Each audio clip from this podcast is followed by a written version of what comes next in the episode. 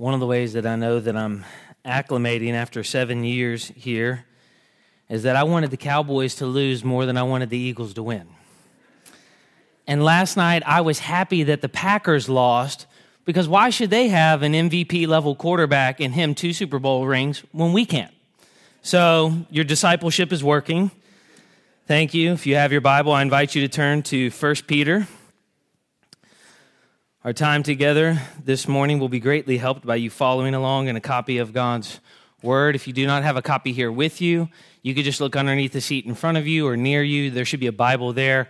Please feel free to take that with you. We'd love for you to take that home and be able to read it and understand more about what it means to follow Jesus Christ and Him crucified.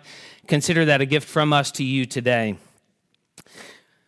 First Peter chapter 1, if you're using the Bible in the seat, it should be somewhere around page 1014. We're going to begin reading to kind of hold the section together, especially since these sermons have been spread out a little bit, in verse 13, but we're going to focus on verses 22 through 25. Peter writes, under the inspiration of the Holy Spirit, and he speaks to us with the same authority as if Jesus Christ himself were here speaking to us today. Therefore, prepare your minds for action, and being sober minded, Set your hope fully on the grace that will be brought to you at the revelation of Jesus Christ. As obedient children, do not be conformed to the passions of your former ignorance, but as he who called you is holy, you also be holy in all of your conduct, since it is written, You shall be holy, for I am holy. And if you call on him as Father who judges impartially according to each one's deeds, conduct yourselves with fear throughout the time of your exile knowing that you were ransomed from the futile ways inherited from your forefathers, not with perishable things such as silver or gold, but with the precious blood of Christ, like that of a lamb without blemish or spot. He was foreknown before the foundation of the world, but was made manifest in these last times for the sake of you who through him are believers in God, who raised him from the dead and gave him glory, so that your faith, put a box around that, and hope, and a box around that, are in God. Having purified your souls by your obedience to the truth, for a sincere brotherly love, love one another. Put a box around love. Earnestly from a pure heart since you have been born again, not of perishable seed, but of imperishable, through the living and abiding Word of God. For all flesh is like grass, and all its glory like the flower of grass. The grass withers, and the flower falls, but the word of the Lord remains forever. And this word is the good news that was preached to you. Let's pray. Father, we pray that you would help us as the Apostle Peter, like the Apostle Paul, admonishes us toward faith, hope, and love. We ask that you would give us ears to hear the truth of God revealed in your word. We pray that you would give us eyes to see the beauty of the gospel. Father, we pray for the miracle of new birth to take place for the person who might be here today who is not yet a Christian.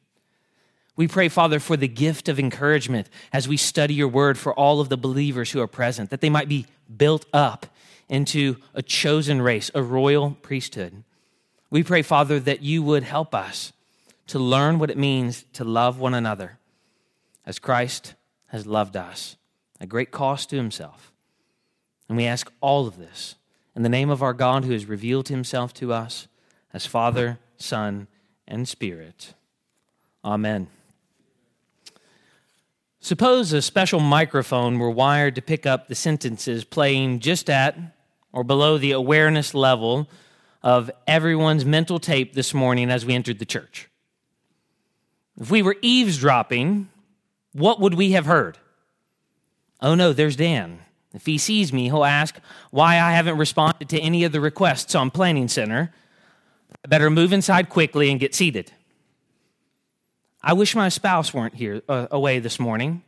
It's really uncomfortable coming to church without her. Well, I'll just sit at the back and leave as soon as the service is over. I sure hope the preaching's better this week than it's been the last few weeks. It's really going to be a great day.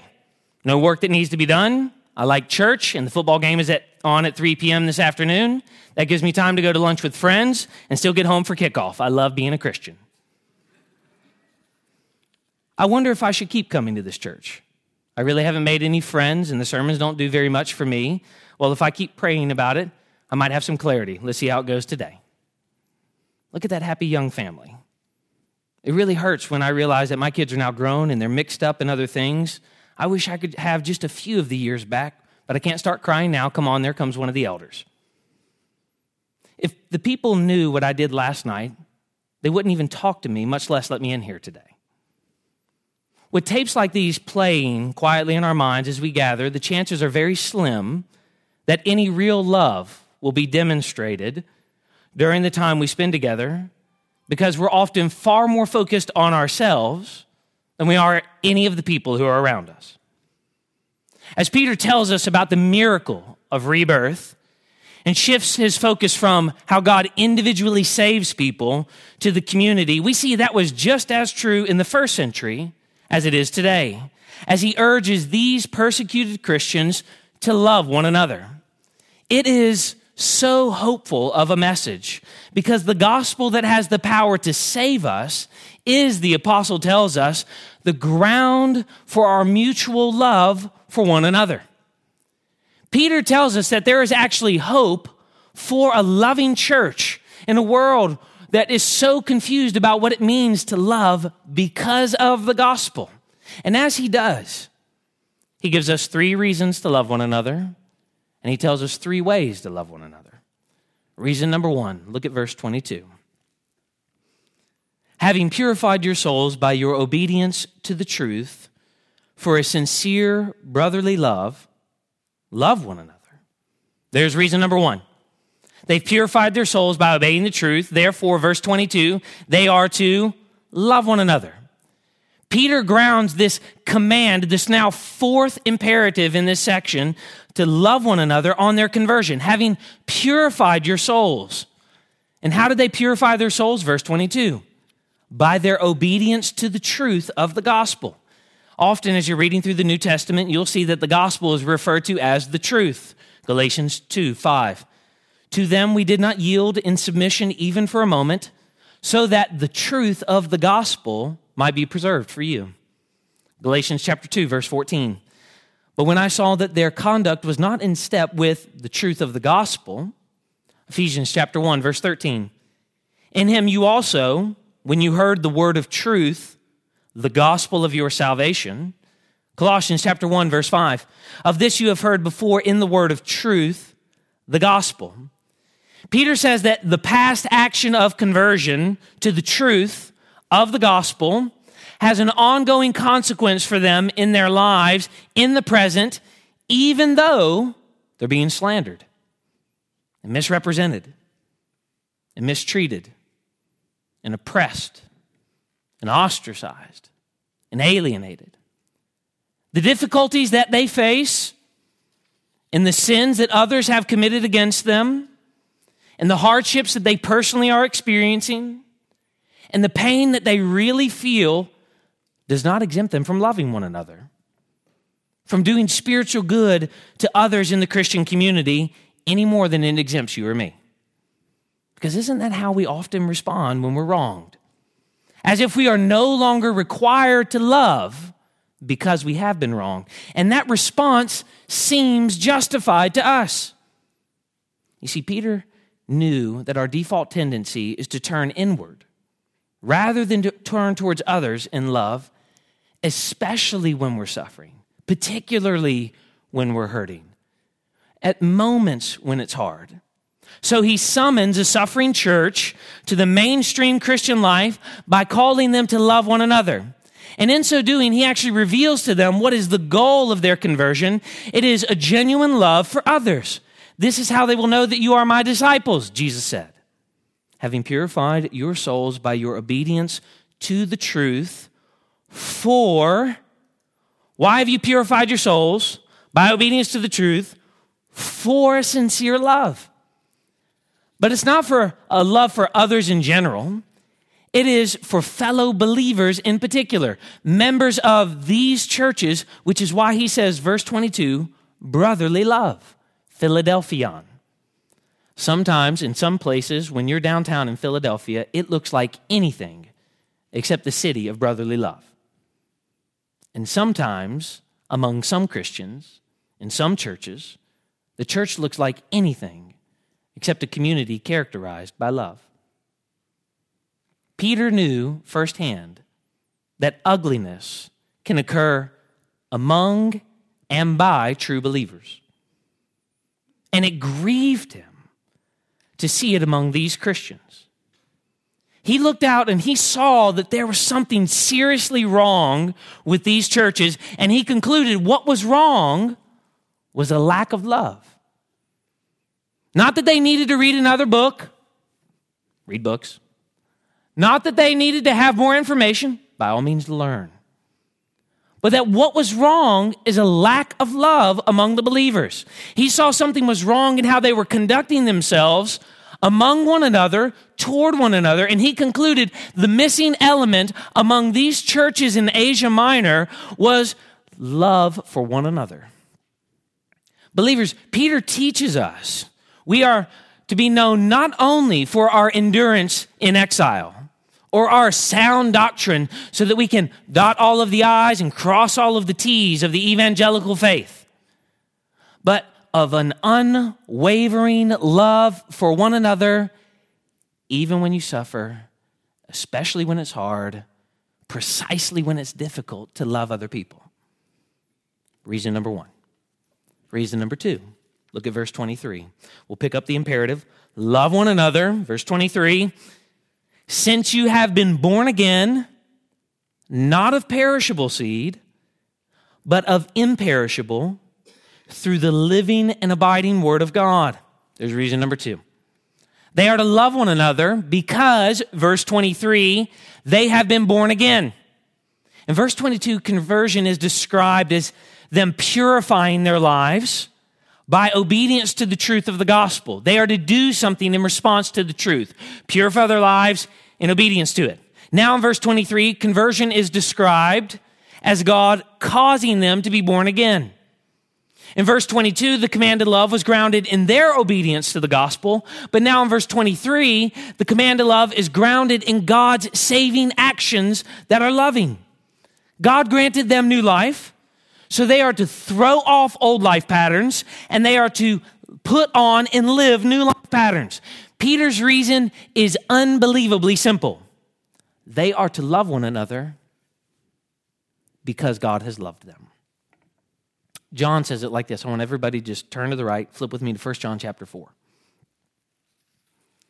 John, the apostle, in his letter, writes this in chapter 4, verse 7.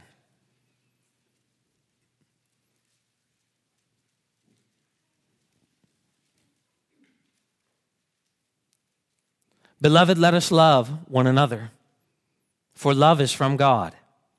And whoever loves has been born of God and knows God. Anyone who does not love does not know God, because God is love. In this, the love of God was made manifest among us. That God sent his only Son into the world so that we might live through him. And this is love. Not that we have loved God, but that he loved us and sent his Son to be the propitiation for our sins. Beloved, if God so loved us, we also ought to love one another. Now drop to verse 19. We love because he first loved us. If anyone says, I love God and hates his brother, he is a liar. For he who does not love his brother whom he has seen cannot love God whom he has not seen. And this commandment we have from him whoever loves God must also love his brother. Fellow members of this church, do you love one another? Enough to pray for one another enough to serve one another,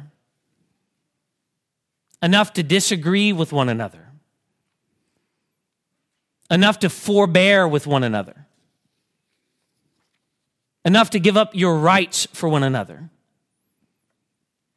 enough to be inconvenienced by one another, enough to actually forgive one another so that you might approach the Lord's table with one another. Peter is not telling us, he's not commanding us to tolerate one another in the body of Christ. He is not saying, learn how to put up with one another in the body of Christ or endure with one another in the body of Christ or coexist with one another in the body of Christ. That's the world's message. Just learn how to live amicably with other people. That's not the Christian gospel. The apostle is commanding these Christians, us, fellow members of the church, to love one another. And love makes us vulnerable. It is hard to love because it opens us up to pain. But the only way to protect ourselves from that pain is not to love at all. In his book, The Four Loves, C.S. Lewis writes To love at all is to be vulnerable. Love anything, and your heart will be wrung, possibly broken. If you want to make sure of keeping it intact, you must give it to no one, not even an animal. Wrap it up carefully, round with hobbies and little luxuries. Avoid all entanglements. Lock it up safe in the casket or coffin of your selfishness. But in that casket, safe, dark, motionless, airless, it will change. It will not be broken. It will become unbreakable, impenetrable, irredeemable. To love at all is to be vulnerable. Perhaps you're here today and you find it hard to hear Peter's command, love one another, because you know that you've hurt someone so deeply you can't even imagine being forgiven to be loved. Peter knew what you felt like unforgivable, unlovable. But by the Sea of Tiberias, he was forgiven by the very person that he had sinned so grievously against Jesus. And now, forgiven, restored to a meaningful place of service, and loved, he confidently calls these Christians and all of us to love because he knows that there is no sin that you can commit that can send you out of the reach of the love of God. Friends, it is possible to be forgiven of, restored from, loved after the most heinous, Christ diminishing, family destroying, community disrupting sins. The Apostle Paul, a legalist, a murderer, a blasphemer, said it like this The saying is trustworthy and deserving of full acceptance that Christ Jesus came in the world to save sinners, of whom I am the foremost. God saved Paul, God saved Peter, God will save each and every one of you if you repent of your sins and place your trust in Jesus Christ, the mighty friend of sinners. It is impossible for you to so sin yourself out of the grace of God that His grace cannot reach you. What prevents you from coming to Him today? Pride? Cast it off. Is it fear of what others think? Do not believe it. Everyone in this room would love to know that you love God.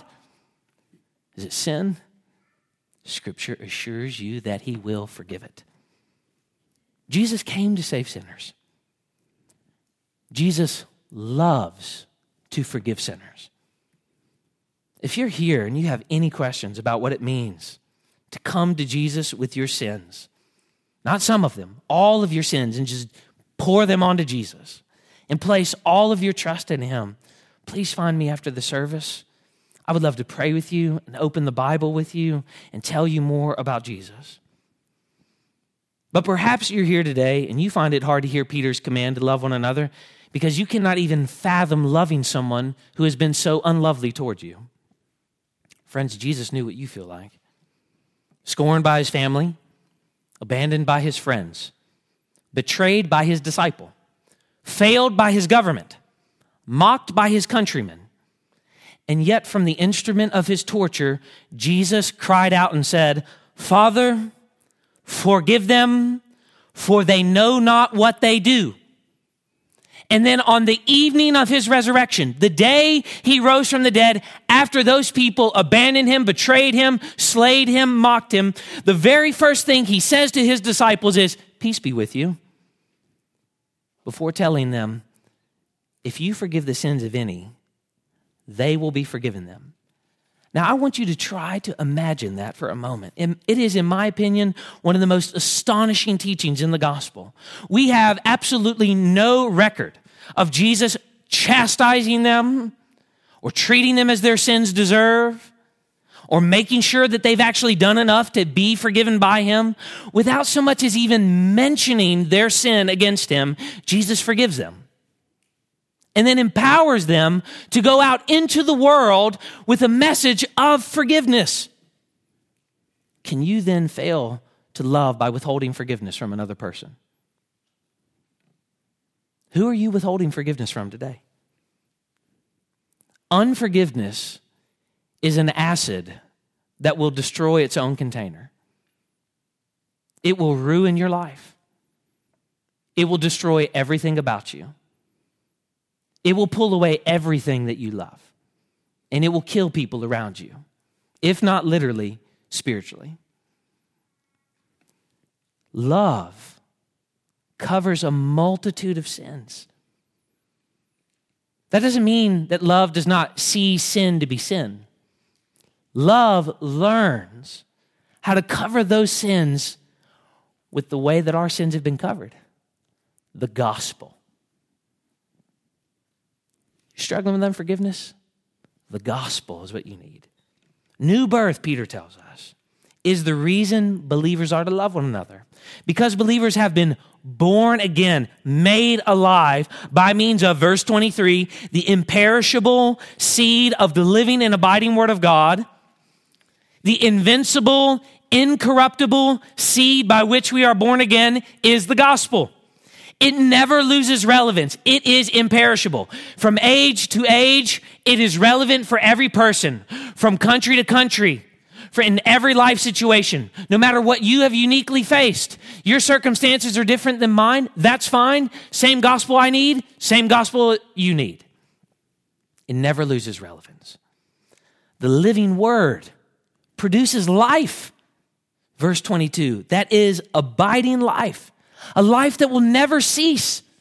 It is a living word that produces life that lives forever, which is why this is such a great teaching. It is such a hopeful message. Peter comes and he does for these believers what Jesus did for him. Instead of coming and saying, You fools, look how you're acting, ignorant, stupid people that you are, he says, The gospel the gospel of love is what you need. On the day when I was unlovable and unlovely and deserved no love in my life, Jesus forgave me at great cost to himself and did not treat me as my sins deserve. And now I come to you and encourage you to love one another. Reason number one. Reason number two. Reason number three, verse 24. For all flesh is like grass and all its glory like the flower of grass. The grass withers, and the flower fail, falls, but the word of the Lord remains forever. Careful readers notice the word for at the beginning of verse 24, which typically signifies cause, not reason. But because it is difficult to see how the Old Testament citation from Isaiah 40, verses 6 through 8, grounds what preceded, it makes better sense to see it as a restatement of the reason given in verse 23, which I believe makes it another reason. The third reason to love, then, is that the Word of God endures forever. And Peter restates and reinforces that reason with the quotation from Isaiah 40, where comfort is proclaimed to Israel because God will once again work and restore them from their exile in Babylon. The good news for Israel in Isaiah 40 and these elect exiles in 1 Peter 1, and for all of you who are here today, according to Peter, is that God always fulfills his promises. And the nations of the world that seem so strong and mighty and powerful cannot resist his promised word to deliver his people from exile. Such nations Peter tells us, the prophet tells us, are like grass and the flower of grass, which perish when the winds of the Lord's providence blow upon them. Grass and flowers are beautiful in the springtime, but now in winter, you would hardly ever know that they were here. By quoting Isaiah 40, Peter is reminding these exiles that the persecutors of their day, who seem invincible, are not. And the glory that they have is short lived. But their love for one another is of eternal significance. So he says, verse 25, the word of the Lord remains forever. Isaiah supports Peter's reason in verse 23 by helping us see that the imperishable, living, and abiding word of God has present relevance for how these believers conduct themselves in their exile. And Peter tells us, verse 25, that that relevant word is the good news that was preached to you.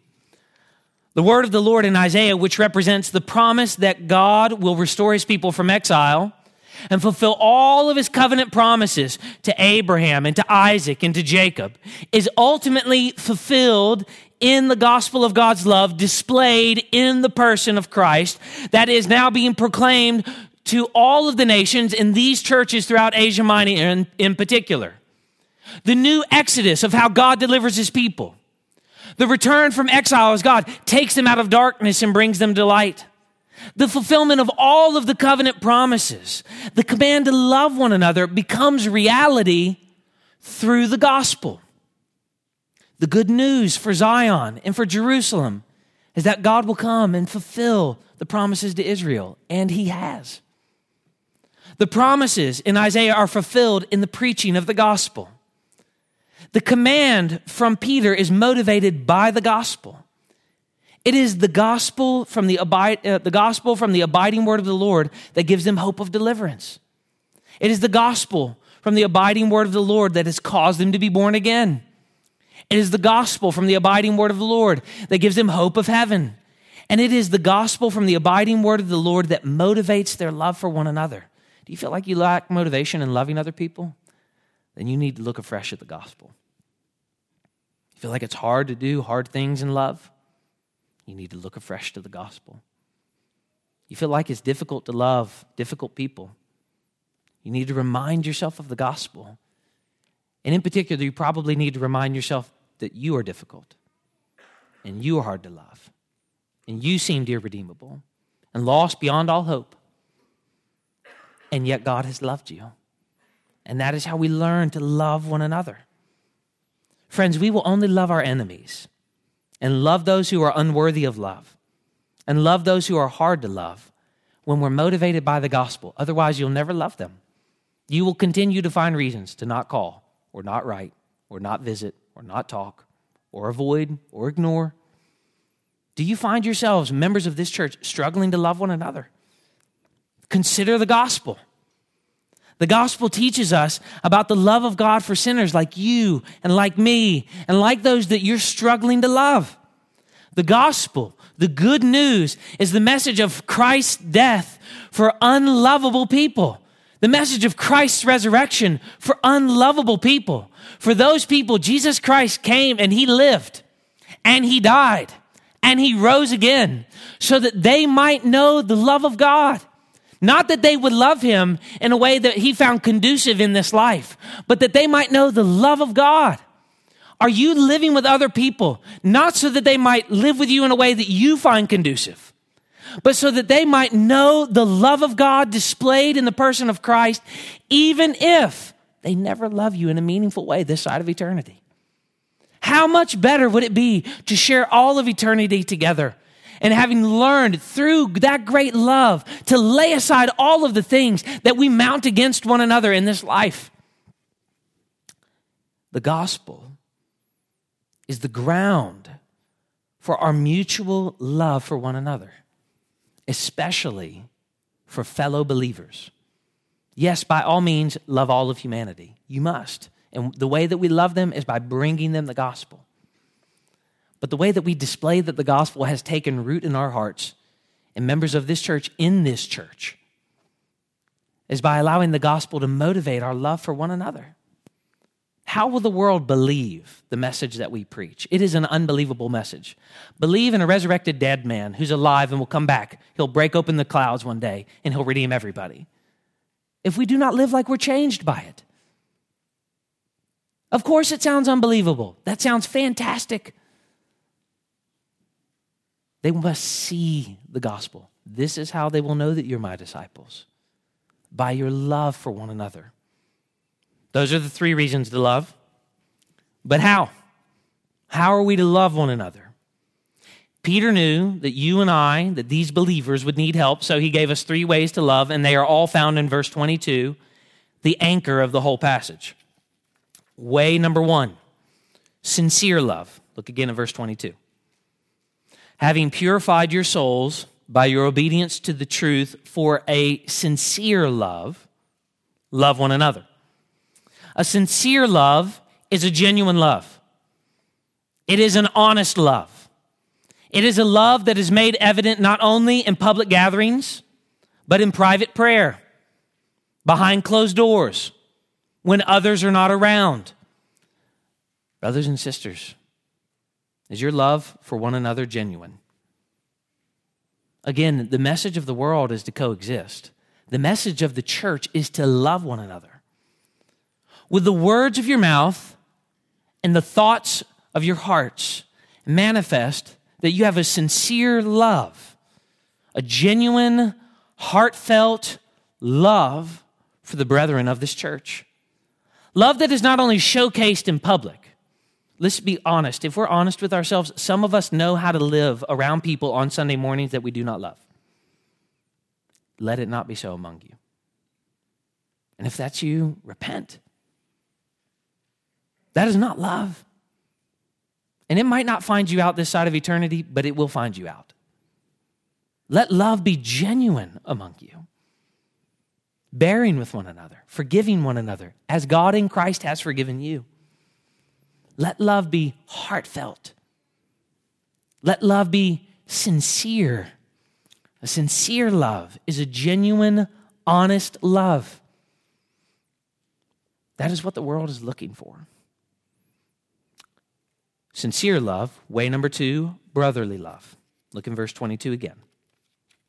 Having purified your souls by your obedience to the truth for a brotherly love, love one another. Brotherly love is familial love.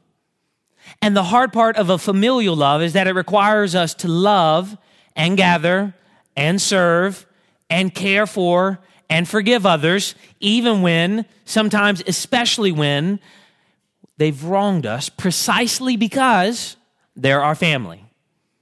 A healthy family learns how to let love cover a multitude of sins because life together is far more important than being right, than being served, than being made known that your way was the accurate way, than individual preference. Do you feel a need to litigate everyone's offenses against you? That is not brotherly or familial love. If you need to prosecute every offense against you, making sure that everyone knows that was wrong, that offended me, that bothered me, you shouldn't do that. Parents, if that's how you raise the kids in the home, that's not love. Brothers and sisters, fellow members of this church, members of this community, if you need to litigate everyone's offenses, then you probably have not considered the magnitude of forgiveness that has been extended to you in Christ. Can you even begin to imagine what it would be like if Jesus litigated all of the offenses against you? Don't even think about the future ones, just think of everything up to this moment. How awful that would be. How miserable your life would be. And yet, He has not treated us like that. That is not the same. I want to be really clear. Learning how to have a familial love is not the same as allowing someone to abuse you or oppress you or manipulate you or coerce you. That is not love. That is always wrong. It is never right. and we want to help you. Perhaps you've never told anybody else that that's happening to you. We would love for you to come and to find one of us, find one of our elders. If you're a woman, please feel free to speak to one of our deaconesses. If you don't know who our deaconesses are, you can ask somebody who are one of the deaconesses of the church. We would love to help you. If someone is manipulating you, coercing you, abusing you, oppressing you, that is not love, no matter how much they say it is. We want to help you. Sincere love brotherly love. Way number three, earnest love. Look in verse 22. Having purified your souls by your obedience to the truth for a sincere brotherly love, love one another earnestly. The earnest lover seeks to outdo others in showing love. Earnestly, they fervently display love and affection, regardless of how much love and affection is reciprocated. Brothers and sisters, it is a poor lover indeed who waits for love to be initiated or reciprocated to actually love someone. On Wednesday nights, we're studying spiritual gifts. We're in chapter 14. There's a reason in chapter 14 of 1 Corinthians, you wouldn't know which chapter 14. I guess there's a lot of chapter 14s in the Bible. We're in 1 Corinthians chapter 14. And right after, uh, right before chapter 14 of 1 Corinthians is chapter 13, the famous chapter on love. Why does Paul situate that chapter there between chapter 12 on spiritual gifts and chapter 14 on spiritual gifts? Because he wants to see that the primary indicator of spiritual maturity in someone's life is not their giftedness. It's not how they even get to use their giftedness. It's not if they get to use their giftedness in a way that they find to be meaningful. It's do they love other people? Are they living their lives in such a way that they are loving others with what they have received? And if they are not, irrespective of how gifted they are, or if they're getting to use their gifts in meaningful ways, or other people recognize their gifts, if they're not loving other people, then they're not mature and they don't understand their giftedness, and they're probably not gifted in the way that they think they are. That's the whole point for the Apostle Paul. That is the same point for the Apostle Peter here that love is the primary indicator of spiritual maturity. Not how long your quiet time is in the morning, not how many times you read through the New Testament in a year, not how many of our hymns you've already memorized by heart, but love for one another. Brothers and sisters,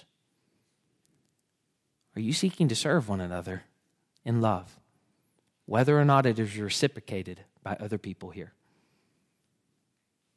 Or would your actions, your words, the way that you live in your homes or in this church indicate that actually all of the things you do, and some of you know that you are this person, are actually calculated to provoke somebody to love you back?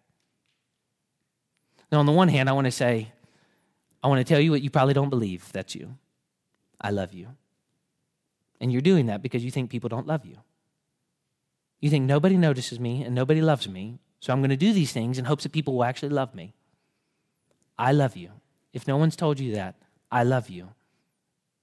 And there are people here who would love to love you, but that's not love. That's not how you manifest that you've been changed by love. We love because He's loved us, not to merit love. We love out of the overflow of the love that has been displayed for us, not because we want to be recipients of love that has not been shown to us. And if we feel that it has not been demonstrated in the way that we prefer, then perhaps that we don't understand what we actually need, anyways. Because most of the times, the ways that we most desperately need to be loved are not the ways that we're conscious of at all altogether.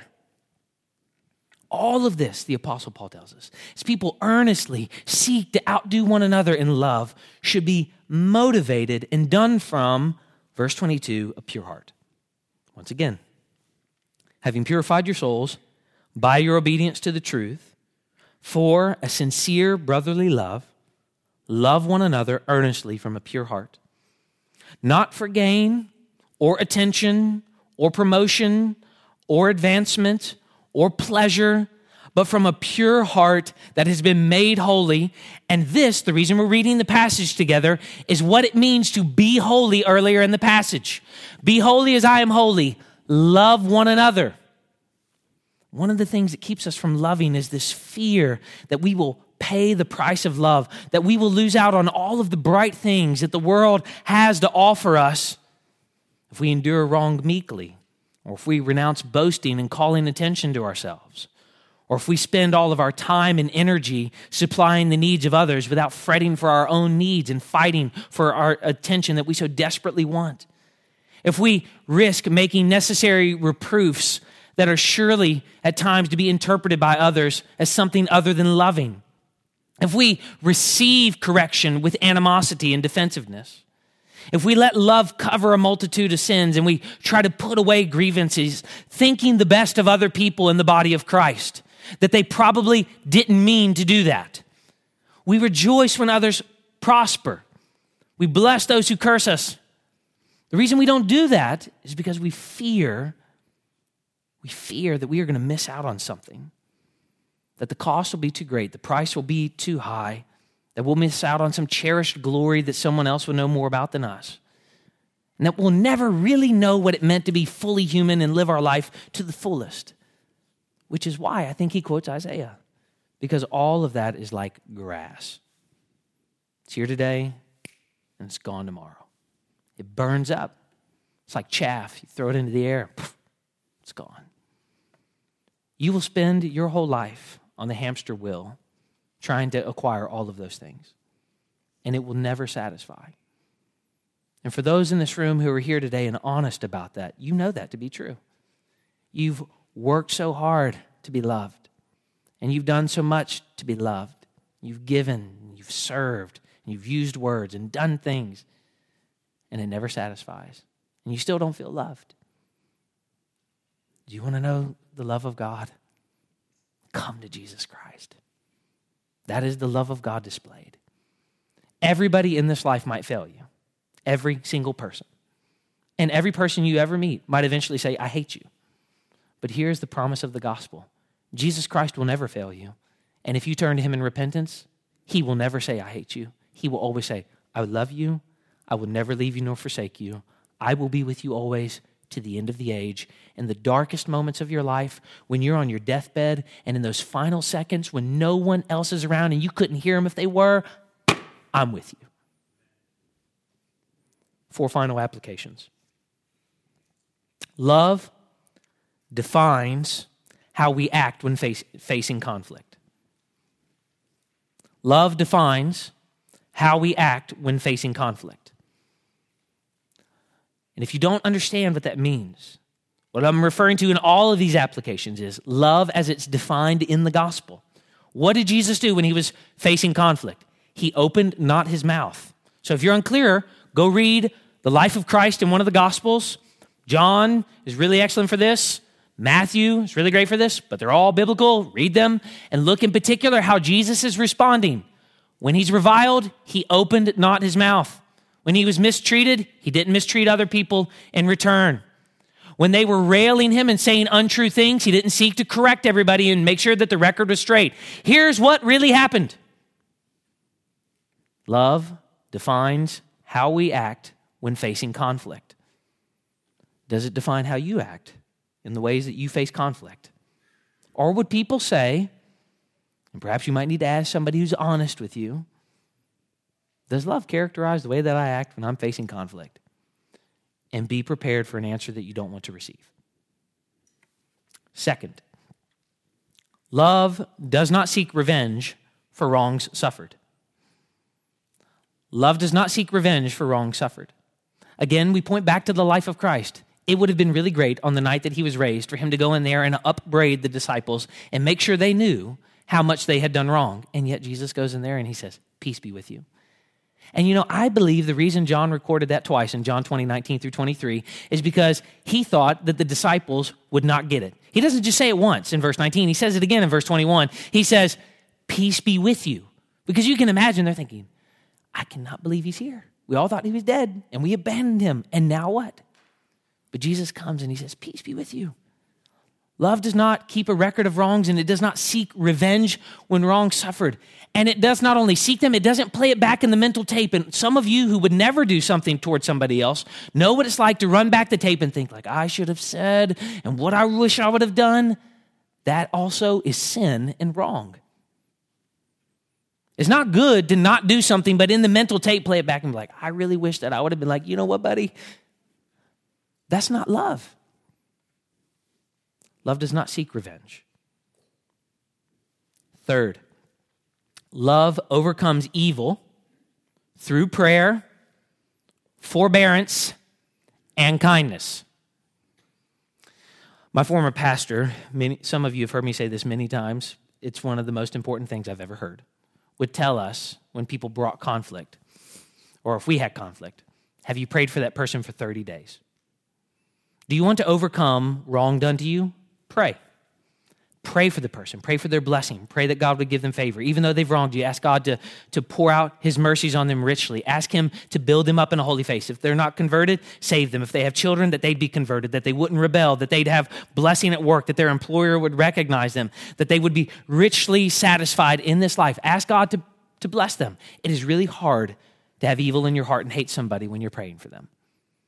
And then you overcome the evil that you feel, and then ask, God, give me an opportunity to speak to this person, or perhaps provoke them to see that what they did actually was wrong, and that they might come and speak to me.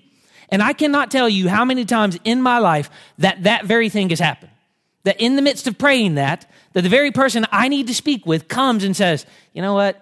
The other day, when I did that, please forgive me. Or how many times my heart is softened and I just realize, you know what? That thing that I was like, it is Everest in my life. It must, you know, it wasn't that bad. It wasn't, I mean, I'm alive. It's okay. Through forbearance. Forbearance is not just grinning and bearing it, but it is thinking the best of other people and kindness. Think of what Jesus did. When unkindness was shown to him, he showed kindness. We see that most chiefly displayed on the cross when the very people railing them, and you have to look at all of the Gospels to see this. One of the people on his left and right was making fun of him earlier in one of the other Gospels, and yet by the end of Luke's Gospel, he's saying, Remember me when you enter paradise. And Jesus doesn't say, You remember what you said a few minutes ago? You can deal with yourself, buddy. He says, You will be with me today.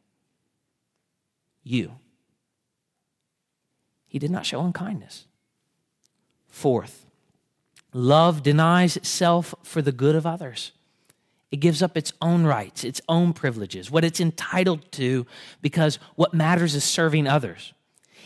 Never in the Bible, husbands to wives, parents to children, members to other members, pastors to members, you know, deacons to pastors, pastors to deacons, anywhere do we see that what people need to do is that they need to assert themselves and get their rights. Everybody's called to lay down their rights and serve other people. That is the manifestation of maturity and love. Laying down rights, laying down what's entitled to serve other people. Absolutely every relationship is like that. That's what it means. Denying the self, dying to self, giving up the self, because the one thing that we don't want to give up is ourself. And that is why the continual journey of the Christian life is learning to deny. The power to overcome in these moments and the power to overcome the fear of missing out is the gospel by which we who have been born again through the word of God will endure forever. Love for God and love for one another helps you when you're dealing with hidden hatred against a fellow member of this church. Or when you're suspicious of another brother or sister in Christ and you're wondering, what's really going on here? Or when you're frustrated by how others are responding to world events and to think, how could they even be Christian? Or when you personally are hiding sin and actually prohibiting your ability to love others because you're not confessing it. Because rather than being honest and doing the loving thing and speaking truthfully, you cover it up. Friends, just think what would happen if we who gathered here today deliberately chose to play a tape such as I know that when I walk through one of these red doors, there will be many people in the congregation who are burdened and hurting.